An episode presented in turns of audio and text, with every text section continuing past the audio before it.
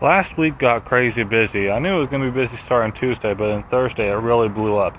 I don't know if it imploded or exploded, but there was some ploding going on.